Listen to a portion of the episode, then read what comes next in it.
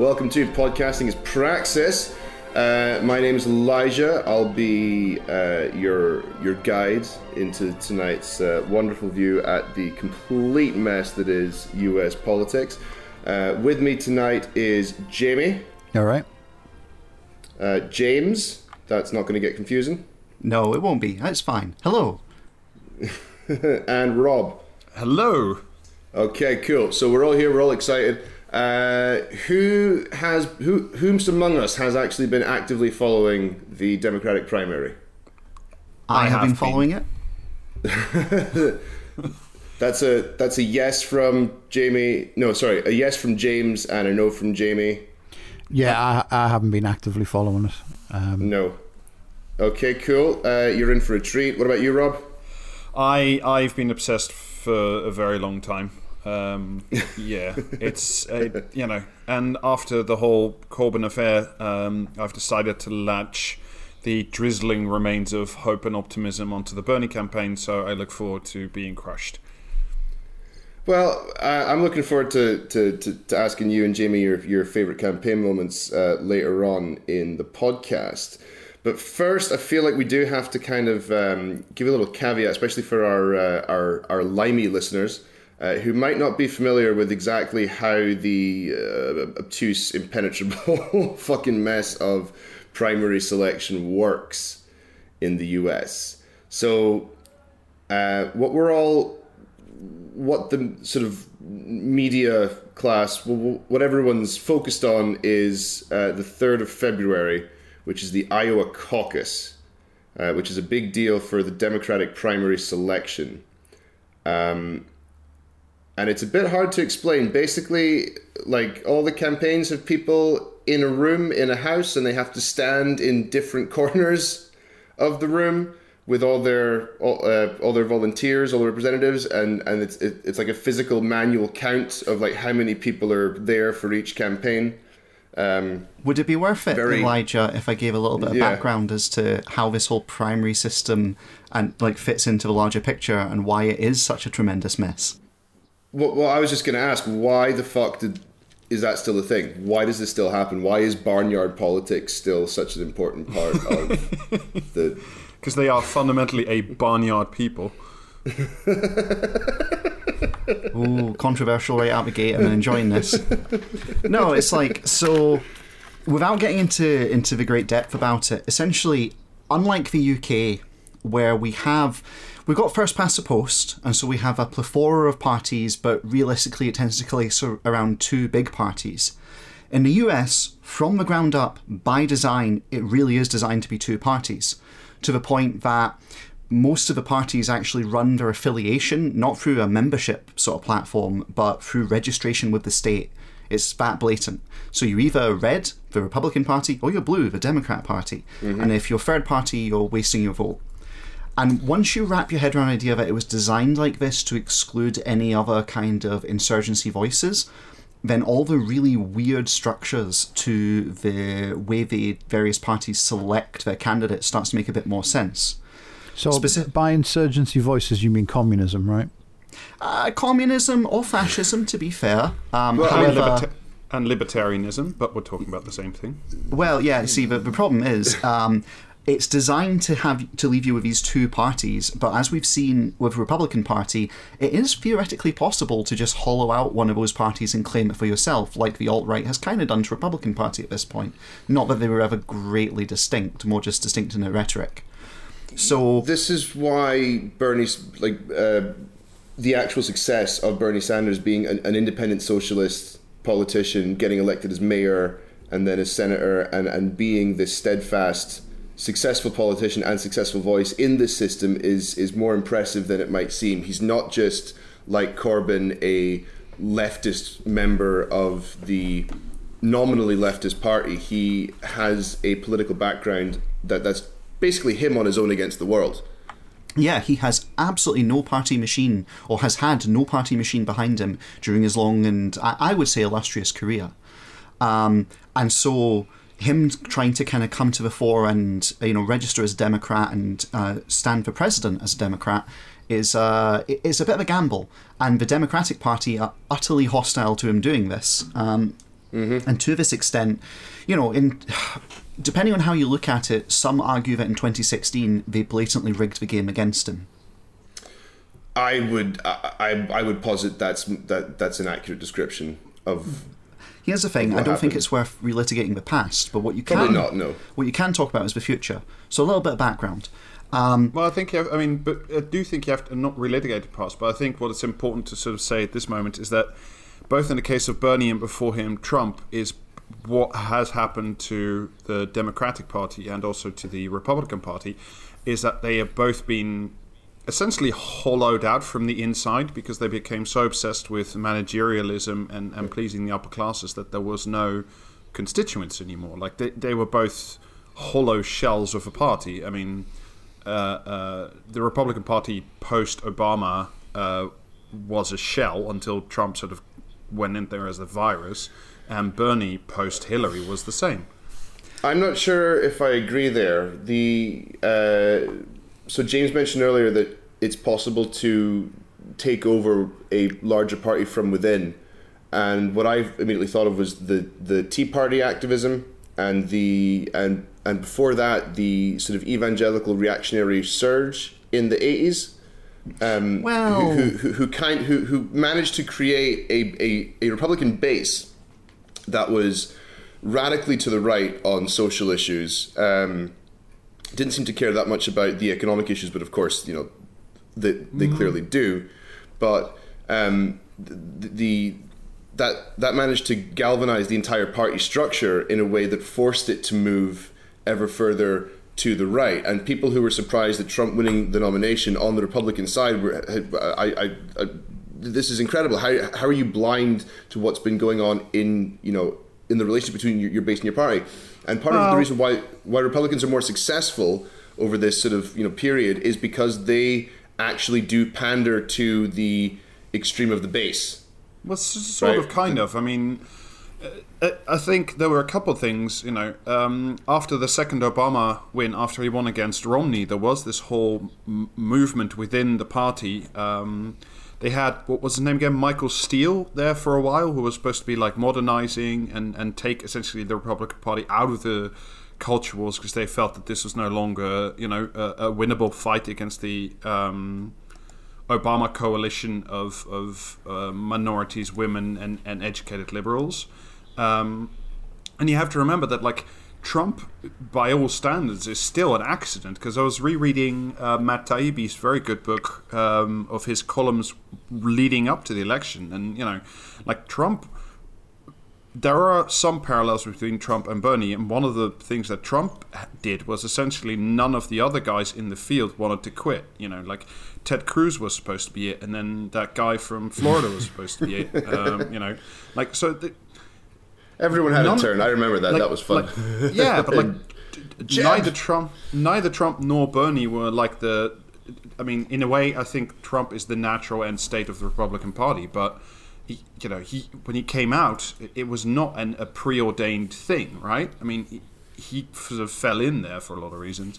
Yeah, but that's what I mean by by the the Republican machine uh, caters to its base, which energizes the base even further and entrenches them in their viewpoints to the point where they do get a candidate like Trump, which is different to what's happening with Bernie Sanders because Bernie because Bernie isn't the result of the, the Democratic Party seeing that these policies are, popular and then bigging them up. Although in some way that you could argue that because uh, from 2016 on, every Democratic candidate has been trying to pretend that they agree with Bernie Sanders on a policy level. Everyone's been trying to pretend that they're in favor of Medicare for all, that they're that they're you know agree on issues like uh, student debt being too big, being a problem, that that, that we need to have um, better solutions to these issues. Of course, most of them don't actually have any policy platforms that would address them properly, but they all have to pretend to be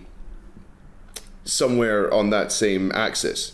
Yeah, but So- I mean, the D- Democratic Party did the same, still does the same for the most part. Pretend to care about the big issues, but you know, not Yeah. giving in on the core issue of e- economics, where which is essentially, I mean, broadly speaking, the economic incentives. Like the the, the, the Republicans uh, and the Democrats are like ninety percent aligned, I would say.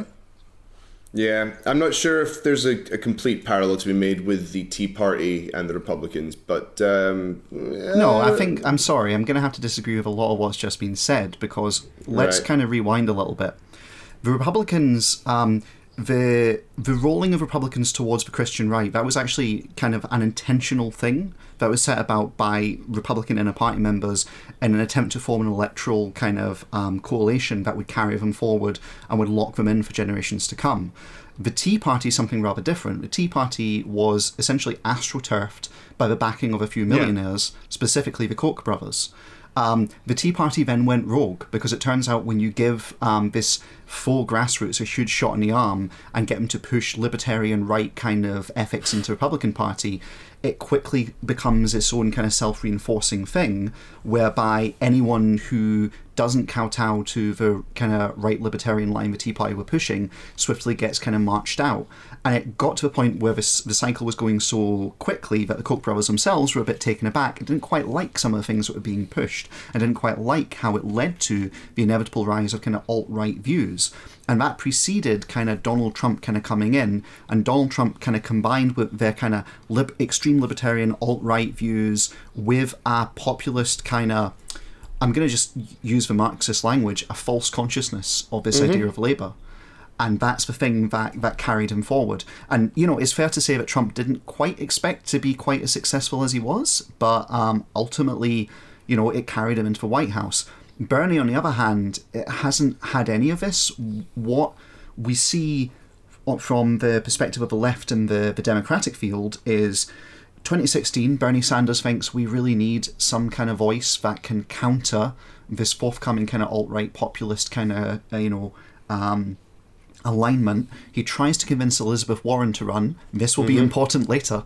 Uh, she refuses to do it. And so Bernie goes, Well, fuck it, I guess I've got to throw my hat in the ring. But he doesn't do it with huge conviction. It's not well known, but he didn't actually really properly establish his. No, no, um, no. He he just sort of randomly walked out literally during his lunch break, didn't he? Yeah, he just yeah, he walked did. out, it, found some cameras that said, "Yeah, I'm actually running," and then and it turned his, out. yeah, Yeah, yeah, Like and he didn't his, actually his have a campaign campaign started late. He couldn't get momentum, and that's a large part of why. if he had, yeah, if he had been know. running from the start, it's credible that he might have been a more serious and more dangerous candidate against Hillary. In fact, I mean, yeah. depending on whether you think he, he it got stolen from him or not, and there is evidence to suggest that some of it was, Exactly. but hey, Yeah. does, it doesn't matter. Um, where that leads us today is the Republican Party has kind of become a, a kind of walking Frankenstein's monster that the billionaires are kind of gradually realizing, oh, you know what, this isn't so bad actually. We can work with fascism. Fascism, you know, that, that is not an economic threat to us. And many of the kind of centrists are kind of coming You around on that front as well. Whereas over in over in the Democrat land, um, the Democrats are gradually realizing, oh shit, this Bernie Sanders might actually take this, um, and he might actually blow through all the safety mechanisms we put in place after 2016 to prevent him from doing it. Well, I mean, I, th- I do think what's what's fair to say um, in in that reading of yours, which which you know, I would agree for the for the most part with, is that whereas the the Republicans when they got Trump, they sort of they let the freaks and weirdos in through the front door, whereas through the Democrats. What they would perceive to be the freaks and weirdos, and what we would perceive to be normal human beings, uh, smuggled themselves in through the back door. I think that's a fair way of putting Yeah. it. I think it's also an artifact of the difference between the way we do their elections. So to, to bring it back around, um, Yeah. the Republicans do primary elections all the way through. I don't think they have caucuses. Last I checked. Um, if I'm wrong on that, someone can leave a reply on the Twitter. I won't care. The Democrats, meanwhile. The Democrats have a combination of things. Basically, different states do their elections across um, different periods, and the first like four states, if I remember off the top of my head, are Iowa, New Hampshire, South Carolina, and Nevada. Yeah. At which Mm-hmm. point, then a whole bunch of them do this, do their elections on No, the same Cali- day. California switched itself. It's now before Super Tuesday. oh, is it now? That's So it's. Iowa, um, New Hampshire, Nevada, South Carolina. although all three and four are switched, and then it's it's California's fifth, if memory serves. oh, interesting. Right. So there you go. Changed since last time. Um, and California's then, probably feeling left out because they're such a big state. You know, yeah, they probably want to have that, that kind of you know to be- hat in the ring thing. needs to be more important. Yeah. But uh, they then leads into what's called Super Tuesday, which is when a whole bunch of states all hold their primaries on the same day. Now, a key thing here is that the primaries fall into two kinds. There's primary voting, where it's, it's literally just you turn up, you, you cast a ballot as you'd expect.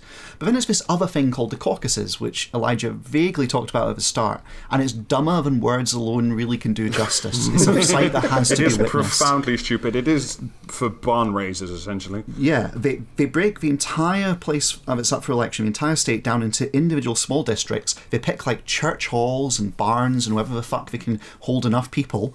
And what happens is all of those who are registered to vote turn up in the nearest location, which is one of these places, and each of the four or you know, I think it might be five at most. I can't remember. Main candidates, um, they have ele- they have like proxies present who each gives a speech as to why you should go to them then they all stand in different parts of a room and people vote with their feet. But we're not done. Oh no. After we do a head count and work out the percentages that each candidate's got, anyone who's got, I think it's less fit, less than 15 or 15 or less, something like that percent, they then get to go to someone else instead. So it's like a second round of voting. And so they get to give more uh, stump speeches. second preference stuff, right? Yeah, essentially, yes. And this continues on until there's no candidate with less than 15%. Um, but what that means in practice is that it actually leads to some really interesting electoral outcomes. Because if you are a candidate who is polling 15% or less, or less than 15, let's say, just to, to make it unambiguous, and you go into a caucus state, you can come away with zero delegates, nothing off the back of it. Because after that first round of voting, all your people are going to get reallocated and uh, that's where you know the horse trading really comes in, and that's why going into Iowa, which, uh, if if I recall correctly, uses this caucus approach, um, where the candidates are standing is incredibly important. Particularly uh, Warren and um, Pete. Uh, how do you pronounce his last name? Anyone? Boot, Buttigieg. boot, boot. No, it, apparently the, the the T-shirt made of No. how you pronounce this because America. Um, it's uh, boot edge edge. It's Buttigieg. Buttigieg. Buttigieg. Yeah. Yeah. Buttigieg. Okay. Sure. Um, like they're they're polling they're polling I mean, single digit, we digits just- in Iowa. We could just refer to him as Hal in the future. You know. Uh, well. I'm Mayo sorry, Pete US. Is the can't. Mayo Pete is the approved nomenclature. Come on. Yeah, all right.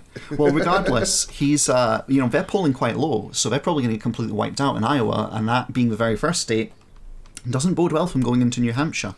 And at present, at present, Bernie Sanders is pulling ahead in both Iowa and New Hampshire, the first two, and winners tend to get momentum. So it's all it's all interesting. It's all to play for. It's a very interesting moment. Um, you know, and Can I, think just what- say the, what- the whole the whole standing in different corners of a barn and trying to like sort of yell at people to get them to walk towards you is some cult shit. Does does Waco have a caucus? Well, it does have a sort of whiff of like um, uh, Pennsylvania Dutch, like the Amish or something. You know that they all stand around in big beards and black hats um, and eschew phones and, and I don't know elect the local mayor by standing in around in barns. The uh, the fifteen percent rule is definitely an artifact from them wanting to exclude minority candidates and prevent them from getting some uh, momentum behind them. What's really interesting for this electoral cycle, though, is there's two little details I should probably kind of make su- make sure you know. One is that Nevada, if I recall correctly, they are recording all of the delegate counts. Um, sorry, all of the um, caucus votes. They're recording them on a proprietary app which is entirely private Oh, yeah. and which is uh, unrecordable. Last time round, there were strong rumors that Nevada, basically the, the Democratic National Committee, stole Nevada from Bernie Sanders. So it looks like they're gearing up to do it again. Um, if you believe they did last time, we'll see. This is, I mean, this is a, history as a flat circle. Uh, Yeah. Because I remember the Diebold machines. oh yeah, yeah. Um, the, yeah. if you vote Well, they're for, still there. Oh, Well, yes. yeah, yeah, they haven't been replaced. Was this? Uh, was that the Gore uh, Bush? Yeah, the uh, uh, the Gore campaign. Bush with the hanging chads hanging in Florida. chads, yeah, uh, unrelated to Yeah, I the remember meme, but now I want to make a meme of that. Uh, anyway, the, the other hanging thing, Chad and the Virgin. yeah, yeah, the, Ber- the Bernie ballot hanging- and the hanging Chad. Um, The anyway, hanging Chad and the Caucus Virgin. yeah, yeah, that's it. That'll do. Uh, the other thing is okay. We go through all the primaries across all fifty states and the outlying territories and all the other shit they do. We get to the convention. After last time, the Democratic National Committee has introduced some new rules. The Democrats have what's called super delegates, right? Because the idea is that each state you're fighting for delegates who will go on to vote for you at the convention to choose you as the uh, as the candidate for president, right? But the Democrats have had super delegates, and what these are is they're floating delegates, and they're just members of the party apparatus in the DNC. Um, they're not, you know, no one votes for them. They're just kind of chosen. They kind of worm their way up. They are the insiders, and they are they they exist to basically weight the vote to make sure populists can't win. But after last time round, Bernie managed to get one of his people on the committee to decide the new rules for the DNC, and so they agreed. They agreed that the superdelegates will not vote in the first round at the convention. So the first vote at the convention is just going to be delegates from all the 50 states, and that's it. No superdelegates. Big deal. Interesting. The catch is, after the first round, if no one has more than 50%, doesn't matter if you've got a plurality, if you don't have an absolute majority, then the superdelegates weigh in. This, I think, in my analysis, is why there's so many Democratic candidates this time round and why so many of them are staying in, is just to make it as mathematically difficult as possible for someone like Bernie to get 50 uh, 1% of all the delegates when they reach a national convention. Well, I, so that or, then, or because they're all giant egomaniacs and they all think that they will win on the second ballots when the super delegates inevitably swing behind them. why not both? Yeah. But this much. is this is the plan. This is the fudge. They're going to try and steal as many delegates as they can from Bernie as they go for each of the primaries. But even if even if they can't quite swing that, as long as he is less than fifty percent, then the super delegates get to screw him essentially. And that's why his sudden momentum right at the beginning has got people quite worried. Because last I checked, he was sitting at, uh, correct me if I'm wrong here, something ridiculous like 25% in uh, Iowa. And The he's latest, Seven. the latest I saw was 26, but I mean, we're, we're there, you know. Yeah, and he's he's creeping right up. He's in the lead in Iowa, and uh, I believe Nevada is starting to turn for him. He's had California for a while, and the now are serious people are sitting rooms panicking, smoking cigarettes, kind of frantically scribbling on whiteboards and doing all those kind of corkboard conspiracy theory things to try and figure out a way to fuck him. Because if he rolls the first few states in this, there's a very Yeah. good chance he might do quite well in South Carolina, which also- is. Uh, Yeah, and, That- and also because then you get the, it, it, it, the race does fundamentally change because now everything is sort of theoretical, right? It's all who knows, and there's a lot of polling. But like once you know who wins Iowa and who wins New Hampshire, once let's say Biden uh, or, or Bernie wins the first two states, then the narrative in people's minds also becomes okay. This is the guy, you know. Um, it, it, you get front runner status by being the front runner, and that's a very. I mean, most most normal human beings are not us, and essentially don't follow this shit, and they just think, okay, well, this guy's won three in a trot. Clearly, this is the guy we need to unite behind to defeat Trump. So it it, it has that snowball effect as well. There's a reason why the early primaries have this sort of, you know, mythological status and are are seen as big deciders. They're Um, very- because yeah, they're very important this time round for another reason, which is the fact that one of like okay, the only argument that Biden kind of has right now is I'm electable. You know, I can actually win. People will actually vote for me. If Bernie Sanders starts winning these primaries, um, he takes a huge chunk right out of that because right now that's- there's a lot of people who are like, argument out the window. yeah, there's a lot of people who'd be, who are like, do you know, I like all the policies that Bernie's got, but ah, he's crazy, Bernie. He can't win, can he? But if he starts like absolutely kicking in the doors of all the like serious contenders uh, and like coming first, then they're going to go, oh, well, I guess he can win. There are other people who like him. Well, I might as well give him my vote then. Yeah. And then it really does become a major problem for the DNC. Meanwhile, Joe Biden is wandered off somewhere talking to, to a tree and going, Hey Mac, hey Mac, look when we used to roll jelly pops around here. Hey Mac, it's great. I knew a guy called Corn Cob, we used to call him, and he had a rusty chain. Actual words said by Biden. Yeah. I was just going to say, I've yeah. seen, um, I've seen them doing the sort of thing where they don't want Bernie to appear as the front runner. So there was that thing with the um, the the TV thing, and they were discussing the candidates, and they had the the percentages for what they were all on, and Bernie was listed as other. Yeah, yeah, yeah. it That's was great. amazing. And But, was I mean, still in the lead. yeah, There's been loads speak- of. I mean, the famous headline, you know, the the which I think was an Onion headline years and years ago, but then you start seeing stuff like Bernie plummets to second from you know third. It does come very close to that. Warren Warren surges to fourth place was the other one I heard. Oh yeah, yeah, yeah. That was great too. I mean, they're they're, they're absolutely frantic. They're they're completely panicking. Um, This- and I but don't. again, there are parallels here because y- you know you remember when when Trump was seriously just like bulldozing his way through everything. All of a sudden, you had like Marco Rubio placed third in Florida or something like his home state. And all of a sudden, all the CNN talking heads had to talk about the Marco momentum, and like there was this whole lineup of, of you know, Momentum. yeah, yeah, yeah. This is genuinely a thing. And then John Kasich was like the last holdout, and then he was gonna, you know, win or something like that. And it was every time they just sort of pretended that this race was actually still ongoing, and that Trump wasn't actually doing what he was doing. Okay, I've got a fun little game for uh, Jamie. All right. Right, you listening? Okay. I would like you to list as many Democratic primary candidates as you can. Ooh. Right. There's the um. Well, there's Bernie, obviously. Okay. Yep. Uh, there's Elizabeth Warren. Yep.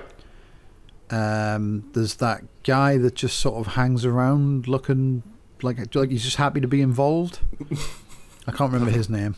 That's I know exactly who you're referring to, which is really scary. Yeah. Um, there's there's that serial killer guy.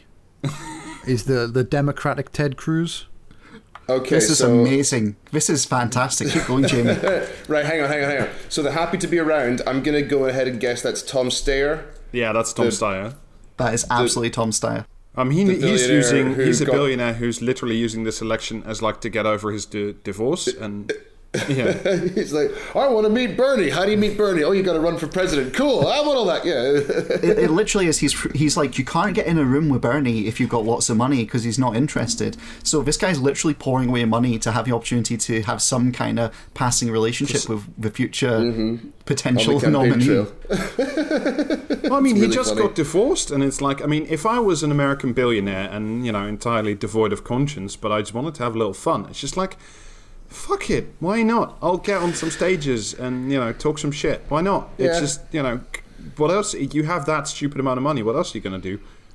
All right. So we've got Bernie Warren, we've got Tom Steyer, we've got the serial killer guy. I'm gonna guess that's Pete Buttigieg. Kind of looks like a rat. Yeah, Is that yeah, who you're that's, thinking that's of? the guy. Yeah. Yeah, That's the guy. All right. Go, Um, go on. You got a couple something to do more. with something to do with bread prices or something. Was it? I saw. It's Yeah, an amazing was, uh, story, and I can't wait to talk about it. Okay. Okay, we'll, come get back to to that, that. later on. Keep going through the candidates. Um, there's the uh, the policewoman from California. Uh, Kamala Harris. Yes. She dropped out. She is no longer a Oh, candidate. okay. She was bullied out of her candidacy by uh, by by Twitter trolls. Apparently, In the words of I Trump, mean- bye bye. I'm not joking. I, I'm not joking. There was statements from her campaign staff uh, that said apparently ev- um, the higher ups in the campaign were so invested in, in what people on Twitter said about them and thought about them that they got way too upset at being like insulted on Twitter, and it ended up influencing a lot of their campaign decisions, and they got really depressed. And then they ran out of money. Decided to drop out. Okay, so Kamala Harris is no more. We've got All a couple more. Um, I was I th- there's Booker, but I think he's gone, isn't he? Yep. Cory Booker, yeah, he's out. Um, and there's obviously there's Biden, just sort of Yeah. wandering around like with his eye exploding on TV and just touching everyone he meets. His brains melting out his ears. Yeah. Okay, there's. Um, that's pretty good. Can you think of anyone else? Uh, no. All right, so I can. I can. the- I can. yeah, uh, yeah, yeah, yeah. Um, all right, so who wants to take over? Man, like Rob is that annoying kid at the front of the class who's I like sticking am. her I am arm the up and annoying kid sticking it. my head up in the classroom, like stretching Martin my hands. Prince. I should Rob. be killed. All right, let's see if we can get them all here. Yeah, It's Big Mikey B in the game. Michael Bennet. Michael Bloomberg. No, Michael Bennet already dropped out. Oh didn't he? shit! I've just I've no, he's still active. I just gave him Seriously? away. What? I thought it was funny because I don't know who the fuck he is or what he's doing, but he's he's there.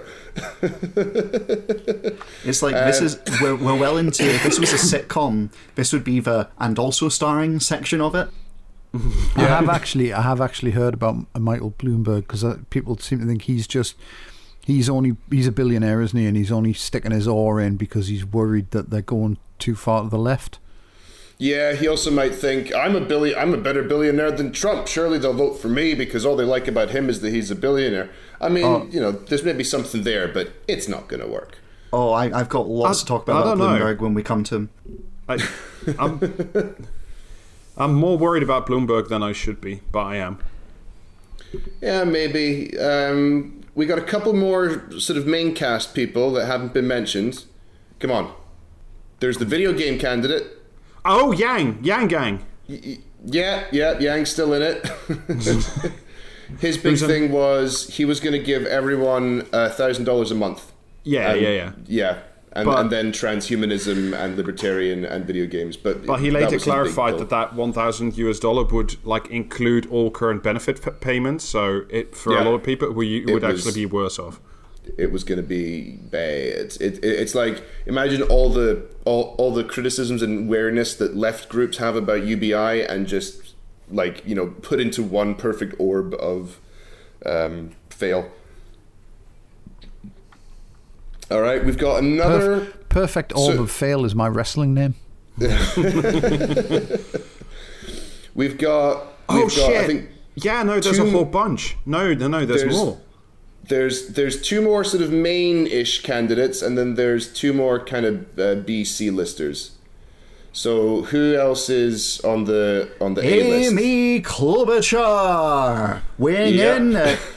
What do we know about Amy Klobuchar? What's the big thing that comes to mind when you hear Amy Klobuchar? her first rally in a snowstorm. Oh, is she There's the um, is she the the like crazy hippie one? No, No, that's Marianne that was Williamson. Marianne Williamson. Bless her. No, she dropped out a while ago. Um, Yeah, uh, she Amy- would she would have made actually quite a, like an insane but quite good president. I would have loved to have seen a Marion William presidency. It would Yeah, be that would literally like you know that store in your town that says like that sells like scented candles and magic crystals, like that type of Yeah. place. The owner of that store as U.S. president, it would be amazing. Uh, Amy Klobuchar also famous for uh, having staff quit on her because she threw binders at them um, and being pretty Binders, abusive. binders thrown by women this time. Yeah. and and of course So her is healthcare she- stance. Is she the one that was getting grief because she had an affair with one of her staff? Or is or are that you going to tell me there's? Are you going to tell me there's a, some? There's yet someone else? No, I. Th- was that her? I remember know. that someone was there was a don't think- marine. Someone was having an affair with a marine. No, that no, was that was that, was, the, that was an insane rumor. Start that was that was supposed to be that was Jacob um, Jacob Wohl.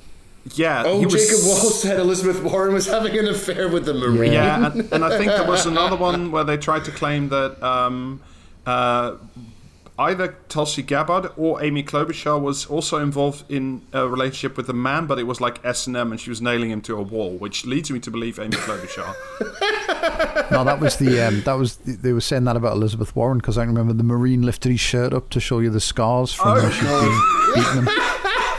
It was all it was all very convincing. I mean, I mean, Amy Amy Klobuchar's big healthcare pitch w- was great, and uh, uh, the uh, just, just isn't her pitch just like "die peasants die"? pretty much no, you can't have it. Fuck off. Um, the Chapo guy's got about this quite a lot. it's just the one candidate to go, no, fuck it, you're not getting it. Um, and then, of Uh, course, you've mentioned Tulsi Gabbard. Yeah. Um, yeah. Uh, my favorite thing was seeing political analysts go, "Oh my God, Tulsi Gabbard is the most Googled candidate after the first debate. I wonder why." And I'm like, because I mean- no one's ever heard of her. that to, to take it back a second though, that Warren story is really brilliant. Um, just imagining, like, I can't wrap my head around the sort of person who thinks I know what will sink the candidacy of this far left person. I'm going to bring on a U.S. Marine and suggest that Elizabeth Warren Elizabeth Mild, oh hi, I'm just I want to see some change on Wall Street, that she has pegged and domed the fuck out of a US Marine. Big structural sadomasochism apparently. That's what we were going for. Yeah, but I mean- fantastic. We should The clarify it- for our for our listeners who really probably won't know who Jacob was because you have to be obsessed with this shit. Yeah, I, to was- I know was just that. about to say the thing. Uh, the thing with that is, you say it, it's a really, it's a really bad plan, but it's it's Jacob Wohl. I mean, he's just Yeah, but- the dumbest motherfucker in a nation like enti- like almost entirely like populated with dumbest motherfuckers. Do you know what I mean? It's, He's like, it's like Im- imagine if if you take Brendan O'Neill, but you shrink the entire inside of his skull from massive steroid use, and then you let him loose on presidential politics. That is sort of Jacob Wohl. Jake, Jacob Wohl is just a, an absolute joke, really. I mean, have you heard about his spy agency?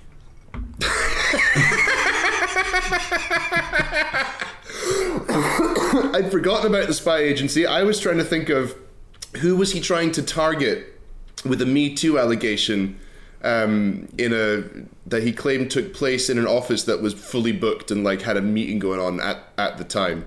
Oh, that Um, was um, it was it, it was one of the one of the Russia investigation people. yeah, it was. It was Mueller, wasn't it? Yeah, I think so. Um, I, I, I'm having trouble remembering because he's he's he's he's a, he's a non a never-ending just whirlwind of I think it was joy. it was Mueller. They found someone. They found someone who would come out and say that Yeah, Mueller some had poor like, woman. Yeah, yeah, yeah. Yeah, she she was Yeah. prepared to say that Mueller had sexually assaulted her, and they had the whole story sort of like planned, but um, It, they didn't. it they turned didn't out she check- never agreed. She didn't she- know what well, was she, going on. She like refused to sh- show up to the press conference, um, and they sort of blundered their way through the allegation without her. And then it turned out like Mueller had an alibi because they hadn't checked, like hadn't bothered to ch- like obviously where he is on any given day is like a matter Yeah. of public record, and they hadn't bothered to check that he was even in the country or something like that. Uh-huh. Context yeah, for our listeners at home here might be worthwhile. We're talking about Robert Mueller, former head of the FBI, special counsel for the prosecution of Donald Trump over the Russia investigation. They were trying to smear him, and it never occurred to them to think, hey, you know, we can you, you can look up publicly where this guy's been for the past Yeah. like few years. Never the basic competence of checking when he was unaccounted for didn't even cross their I minds. mean, yeah, but the basic competence of not picking a fight with the head of the FBI didn't occur to them either. So It's. I I mean, he's so far he's only been banned from ever doing financial trading because he frauded so hard yeah, the first time round. Yeah. I, Uh, he- but I have just he's not been remembered the last candidate uh, that we, we forgot, uh, and that's Deval Patrick. There's one more. Is what? No, I really thought we had them. all. before before No. we before we move off Jacob Wohl completely, I, I just wanted I do want to like bring up his spy agency, which was just Yeah, yeah. fucking incredible.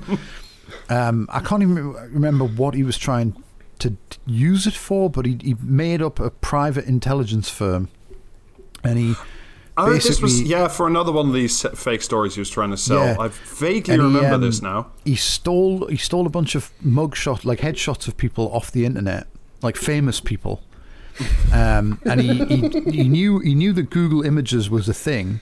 Like if you right click and do it, uh, search for image, that's Yeah, all well, it that's the thing. He obviously he obviously knew Google Images existed, but wasn't like savvy enough to know that there were more than more image searches available than just Google. So he ran all of the, the photos through a filter um, to make them sort of like sepia tone and artistic, and then Google Image Search wouldn't find the original photos, and he was satisfied with that, and so he made all the stuff. So he had like a photographer from London was his uh, was was heading his British office, an Israeli model was running his Tel Aviv office, and all this sort of stuff.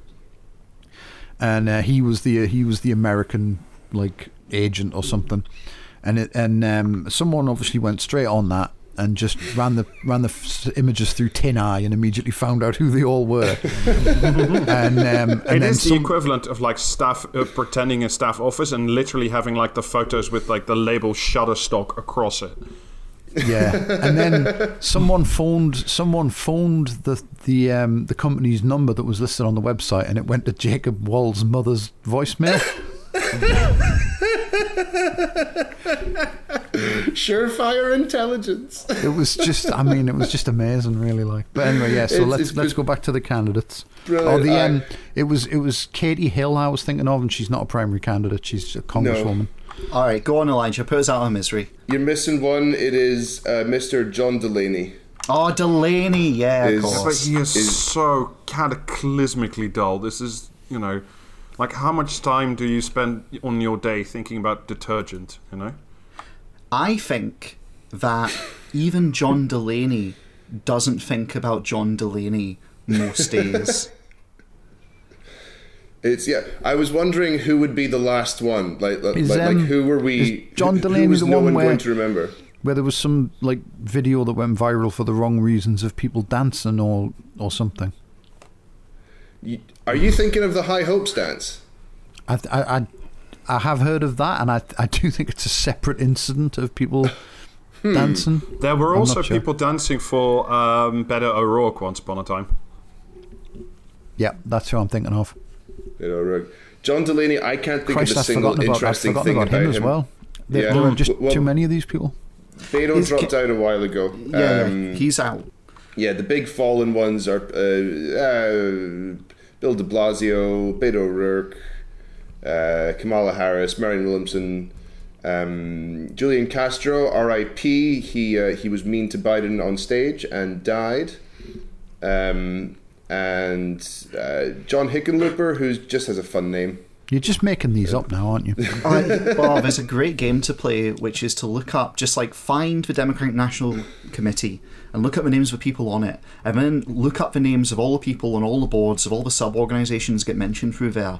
And like you play the game of how many names do you go through before you hit a name that looks like it was made by rolling dice against some kind of like syllable table.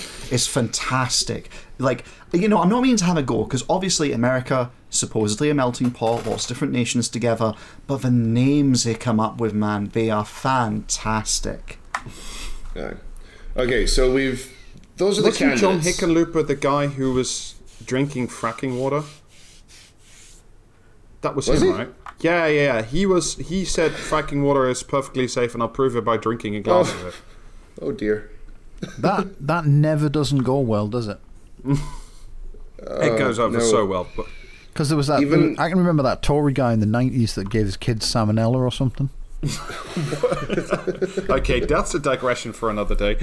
yeah. Okay. So that's the candidates. Um, uh, we can discard a couple of them for now. We can talk about the front runners. Um, so The, the sheer number of candidates reminds me of the um, the Republicans in 2016 yeah, exactly. when I mean, there was about like 50 of them. Just, they just turn up and all spill out of a tiny car onto the stage. Well, it's, it, it's and like I can remember, um, I can remember noted American uh, political cartoonist Ben Garrison doing a cartoon the way they because the, the the big the big thing in 2016 was the Republicans were trying to they were all of their candidates were just absolute fucking like shitheads. They had just the worst group of people imaginable. And the only, the, literally, the only positive they could come up with was that the, they had a lot of them. It proved how good the Republicans were. That they had like forty of these idiots that you just couldn't tell apart. And I I, don't know. I was, I was, I was quite firmly behind the candidacy of Pazuzu, Master of the Ninth Depths. Ben Garrison Ben Garrison did a cartoon where he listed all the candidates and like uh, had you know people swooning over them and, and all this sort of stuff and listen and he gave them all like nicknames and the the nickname he gave does anyone want to have a guess at what the nickname he gave Ted Cruz was? Smiling Ted. No. no, Crying Cruz. cry. Was it? I thought it was Lion Ted. No, that's Was what Trump Lion? gave him. Yeah. Okay. No, no. This this was this was when it was a, when all of the candidates were good, and it was a positive thing that they had like seventy three of them. Uh huh. He, he called him kind eyes man. Oh God. So this is Ted. I am totally not the Zodiac Killer Cruz. Kind eyes, man. To be fair, he Why am I so persecuted? To be fair, he didn't specify whose eyes were kind. He might have just had them in his like pocket as a trophy or something. Yeah, I, I remember that. Oh God. Right. Um, let's talk about the front runners. Um, so for for the longest time, um, from the start, it was Biden. He had the electability thing. He was the popular previous Democratic president's VP. Um, he forgot his name He, in an yeah, interview. he, that he was had fantastic. taken the car into. He had taken the car back to the future and was in the malt shop the whole time. He's like, when I uh, when I served as vice president under uh, under uh, uh, um, um, um, Under uh, Truman. Yeah. under the former president. um, so he was the front runner for the longest time. Well, he still is for the most part. He, well, yeah. I mean, when you said uh, there, when you said there, you'd forgotten his name in an interview. I thought you meant he'd forgotten his own name. no, he And honestly, that might have been less embarrassing for him. Yeah, Well, it says a lot. Everything about Joe Biden's candidacy can be summed up with the fact that before he ran this time, Obama apparently took him aside and said, You know, you don't have to do this, Joe. yeah, and he still hasn't endorsed him, which is very embarrassing. Or Um, Obama, like, when we're done with the candidates, let me talk a little bit about Obama in this because it's fascinating. Yeah. Yeah, yeah, yeah. Um, But Biden's I mean, big but thing. Biden was essentially like Biden was supposed to be the guy, right? Like he has the Yeah. for no apparent reason apart from that. I, I think the main reason, of course, is that he was Barack Obama's vice president, and then a lot of people, for legitimate reasons or otherwise, have very fond memories of Barack Obama and that presidency, and that you know he has that reflected glow. Uh, That's It's pretty much it. He keeps he keeps trying to tie himself to the Obama presidency in debates, and he keeps trying to remind people of the fact that he was the VP. under Yeah, very the, the logic on it president. is fascinating. It's basically the fact that Obama had a really powerful African American coalition going in, and it's basically Biden's positioned himself as the inheritor of that, and it's kind of worked. Like, he doesn't have the best minority backing right now, but at the start of this, he totally did. He was the beneficiary of all that because a lot of African American voters went, "Oh yeah, Biden. He was uh, he was the second in command to our boy, you know, Obama, right? Yeah, well, he's he's our guy then because he didn't screw us last time, did he?" And what's really funny about this is because all of his previous presidential runs, of which have been many, have utterly whiffed because the guy cannot perform to save himself. And he's actually he's got a terrible record. When he on ran for social himself, he, and when he ran, he's run two or three times Yeah, yeah. before, hasn't he? And he's Yep. always imploded in the most embarrassing manner. I think the first or second time was when he was he got he, he was he got he got done for I can't sorry I have For to l- scream this into the void. He got done for plagiarizing Yes, speeches yes. by Neil Kinnock. Jesus Christ. Like you know, pick a winner, man. Jesus Christ. Can you imagine? That's that's that's, that's, that's fantastic. But to be fair, like in, in, in context of the Stephen current Kinnock American does that. election, it would be it is just hilarious that that was still something that that could get you caned out of a race. Whereas now it's just like, oh, did you have sex with a porn star and pay her off using campaign funds? Yeah, yeah, that's cool. That's no problem. God, I, I, I remember the, the 2000s and the late 90s when we, we, we pretended to give a shit.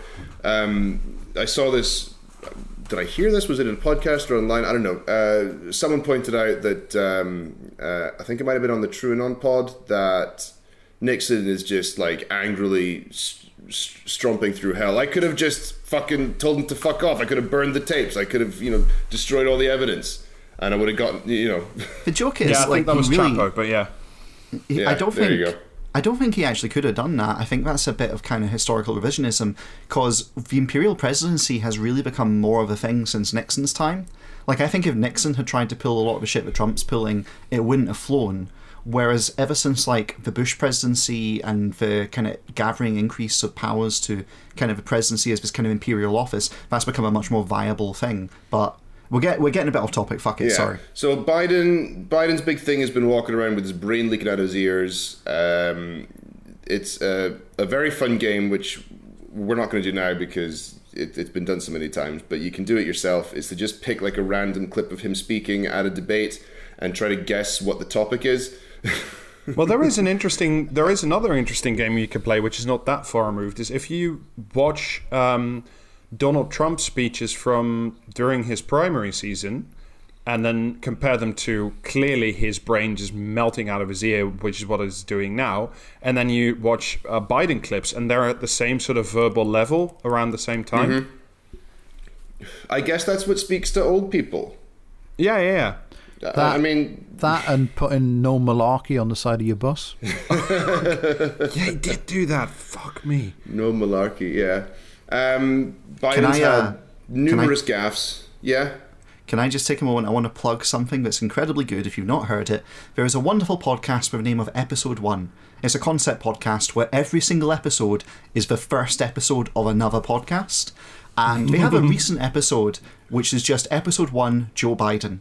And I'm just going to tell you, if you want to like melt your brain, just go in cold and listen to that, and it tells you more about Joe Biden than anything we could say ever could. Okay, I think I'm aware of that one, and uh, yes, do go listen to it. Um, he so the gas. There's the famous corn pop incident. There's the, um, The leave corn, the record corn clip. pop incident. Uh, he he was That's telling not- a story. It, you, it's, you, this is not famous unless you're, uh, you know, into this thing.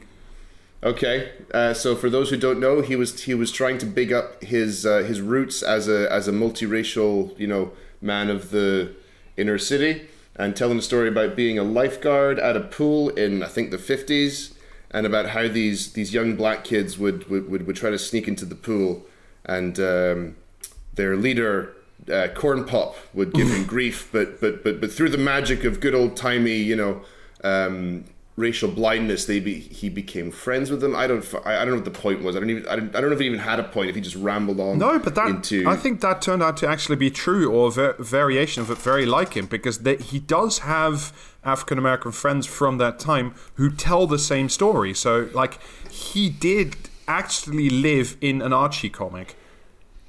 Yeah, it's, it's nuts, but it's true. Corn Pop and the story of Corn Pop, Corn Pop is apparently true.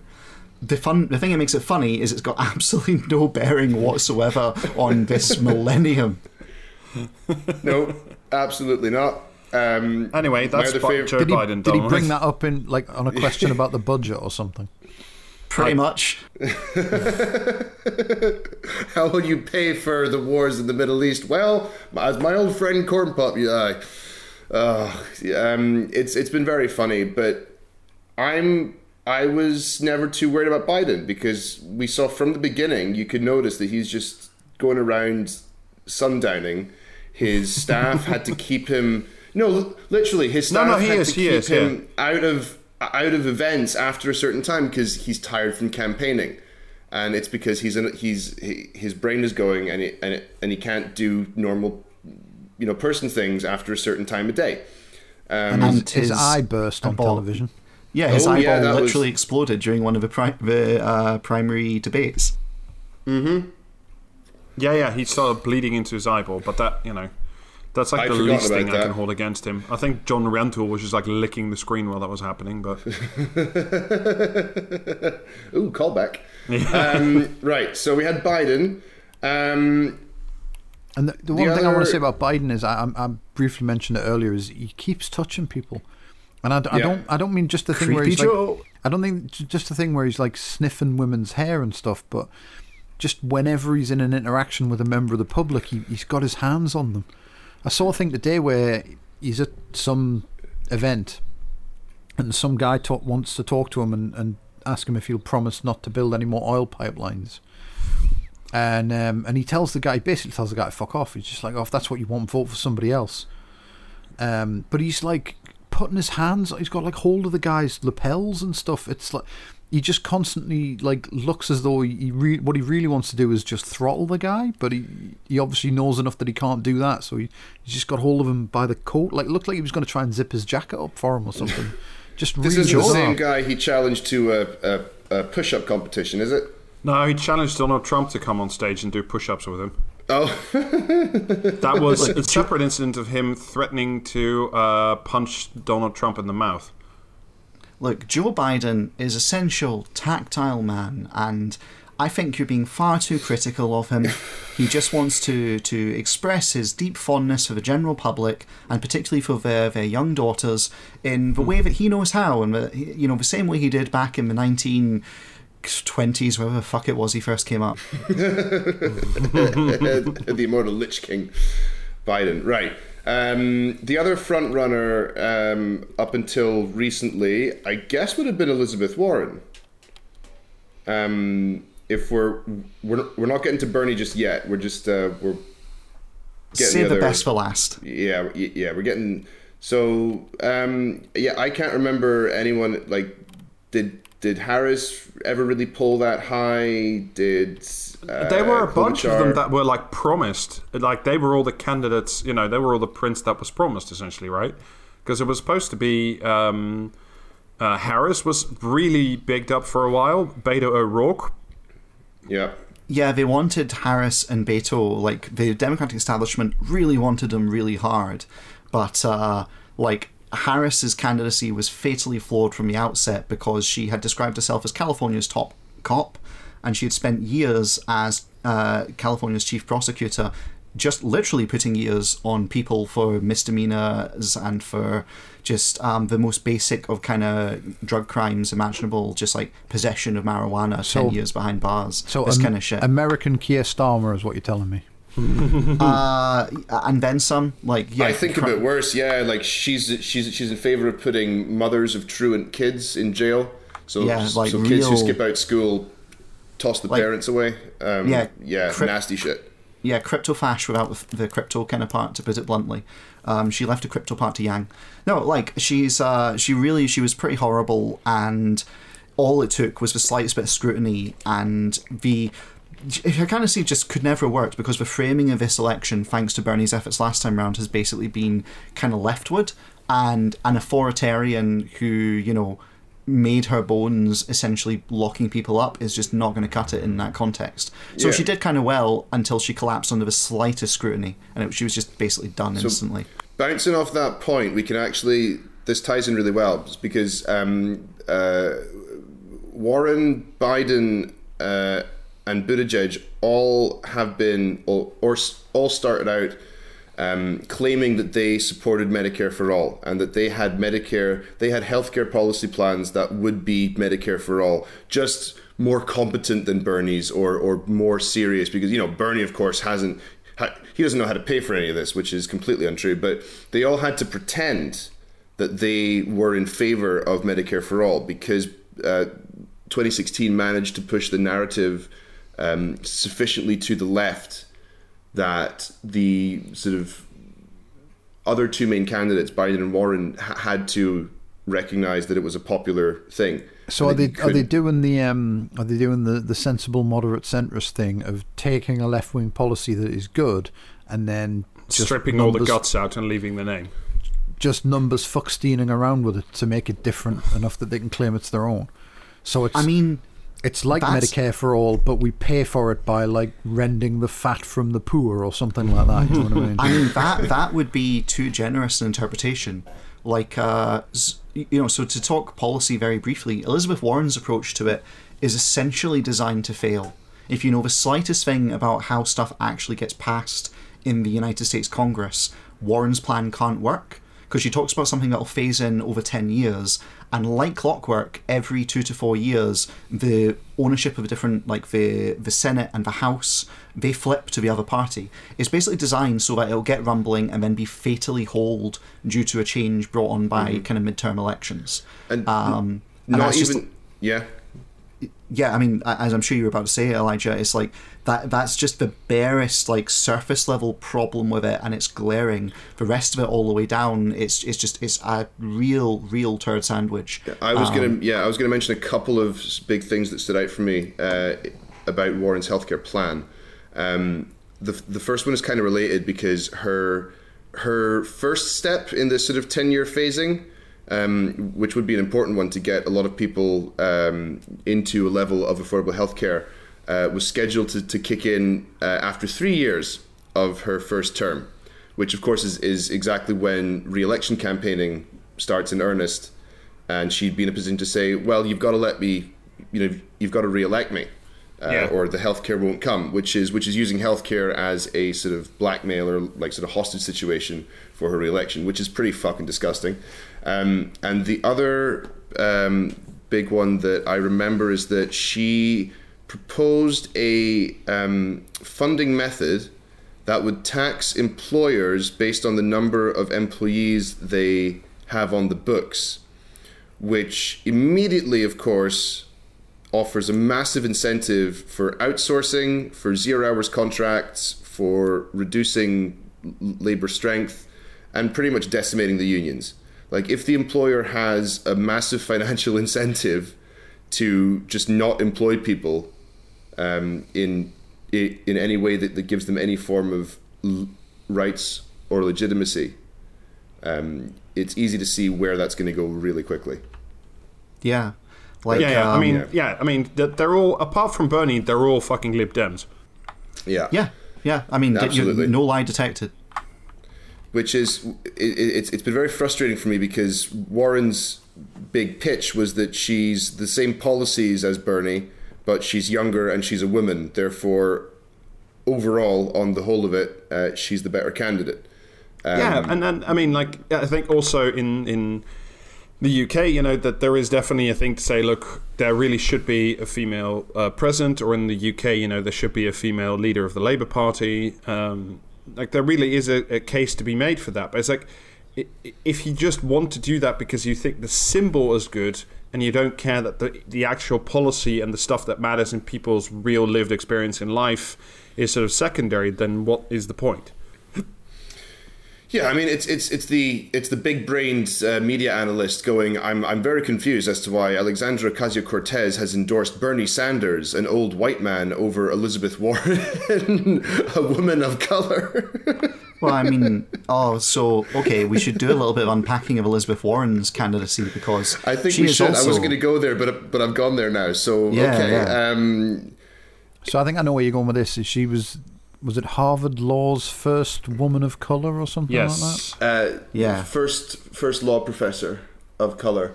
Uh, She even though- basically, yeah. she's got a huge track record of lying and using it to profit. Um, I'm, I'm not going to mince words about it. She's she's lied about shit in the past repeatedly and made all Mm-hmm. sorts of just fairly minor Like, things here and there, lied and like a then not so minor. Yeah, like she lied about being Native American and used that, you know, arguably to gain entry. Yeah, I think that's that's for me. That's difficult to like. I I, I find it always difficult to ascribe deep sort of evil motives to people. Where I think I don't know. For me, always the Occam's razor thing is just stupidity. Well, see, I don't, I don't buy that, and the reason Nope. is because if it were on its own, right, then you could go, yeah, I can sort of see. You know, I've heard, I've met so many Americans who, when I say, oh, hello, yeah, I'm James, I'm from Scotland, they go, oh, I'm Scotch, yeah, I'm like one twenty fifth Scotch. I can like, Uh-huh. I can totally see that. Except, she's also done other shit. She like, um, she. You know, went on doing some stump speeches talking about how her father was a janitor, which was such a big issue that her own family kind of came out and said this this isn't true. yeah, her He brother was real worked- mad about that. Yeah, he Um, briefly worked a tiny, a short janitorial job uh, to bridge things, but that wasn't his trade at all. And to describe him as just being a janitor, like, you know, she's she's not being honest here. Mm-hmm. And there's been like a whole pattern of things where she just she massages the truth to be politically advantageous or to give her a kind of hand up. Just to hammer home why I think it's okay to be cynical in the assessment of her Native American claims. Um, before she uh, was a law professor, she contributed uh, recipes to a book called Pow Wow Chow. Oh yeah, no, she A- did do that. Yeah. a recipe book of Native American cuisine. Uh, the recipes were plagiarized from the New York Times, um, who who still endorsed her, which is amazing. Um, Well, the, her, well, her- and, and Amy Klobuchar. her and Amy the- the Klobuchar was fantastic. But hang on, so the yeah, um, and whether maybe the origin point is family stories. You know, oh my Mima always said we were, you know, we had Cherokee blood or whatever the fuck. Um, the there have been Native American activists and writers and campaigners and journalists who have been decrying her ever since she had any political prominence for weaponizing this this background. She is not a, a, a sh- sh- she's not an accept, a, a um, acknowledged tribe member. Sh- She's not uh, you know ha- has no actual connections to it and they have been very critical of the way she has used this um, identity to to benefit herself. Uh, the law thing is is just one. She was using it in in campaigns beforehand and everything. Um, even if you're if you're well intentioned, right? Even with the best of intentions, if you made a mistake, if you believed these family stories about your background, when that starts happening, you fucking stop. You apologize. You drop it completely. You don't say, "Oh well, my meme always told me," and then carry on doing it as if that's okay. Yeah, but that's a very American thing, you know. Like that's that's a very quintessentially American thing to be like. I mean, I I genuinely think that that as Europeans, we don't really have that problem because we, you know, like we know where we come from, and essentially our our histories are relatively settled. Like even if you moved in in and around the European countries, whereas Americans are always have that sort of weird rootless thing going on. Well, So, I think, you know, I think even the- a lot of people who would be like one thirty third part or whatever it is, Cherokee, would legitimately ascribe to themselves as such. And you know, like I said, I, I, I think it's possible that there's malice there, but I, I just I think stupidity is more likely. But shall we move on from from this bit? Because Well, yeah, I mean, the one final thing to say about it is that it points to her complete political incompetence because when Trump challenged her to take a DNA test yes, to prove was she was native, and she went ahead and did it. Now, first of all, apart, yeah, um, quick parenthesis, just just about the actual you know thing itself. You don't define race by bloodline, right? So it's not race in that sense. You don't define native appartenance, native membership or identity by a DNA test by a bloodline, right? The one drop rule is a racist thing. It's it's a it's a way to um, further segregate um, minority communities. Um, it, it's it's it's not something that any actual progressive should be doing, which shouldn't be surprised because Elizabeth Warren was a Republican until the late '90s. Um, and as we all know, the Republican Party up until the late '90s was, you know, c- completely fine on on racial issues. I'll, I'll be honest, right? I actually I think she did exactly the right thing when she took that test, and the reason being it gave us the immortal, fantastic clapback from the Trump lot, where she came out waving around the results of that test, and they just responded with her campaign logo, Warren, one twenty twentieth. Oh God! and that that right there is why Elizabeth Warren, if she was a candidate, would be utterly Yeah, yeah, yeah, yeah, yeah, 'cause, annihilated. yeah, she would in the face That's of what I an was going to exploding say. sun. It points to yeah this complete lack of political acumen. Just a, com- absolutely a moron. Well, I mean, she, and, and, and she would fall for all this surface level culture war bullshit, like Pocahontas and all this type of shit, and she would try to roll around with it with Trump, and like that's Trump's home turf is culture war, war bullshit.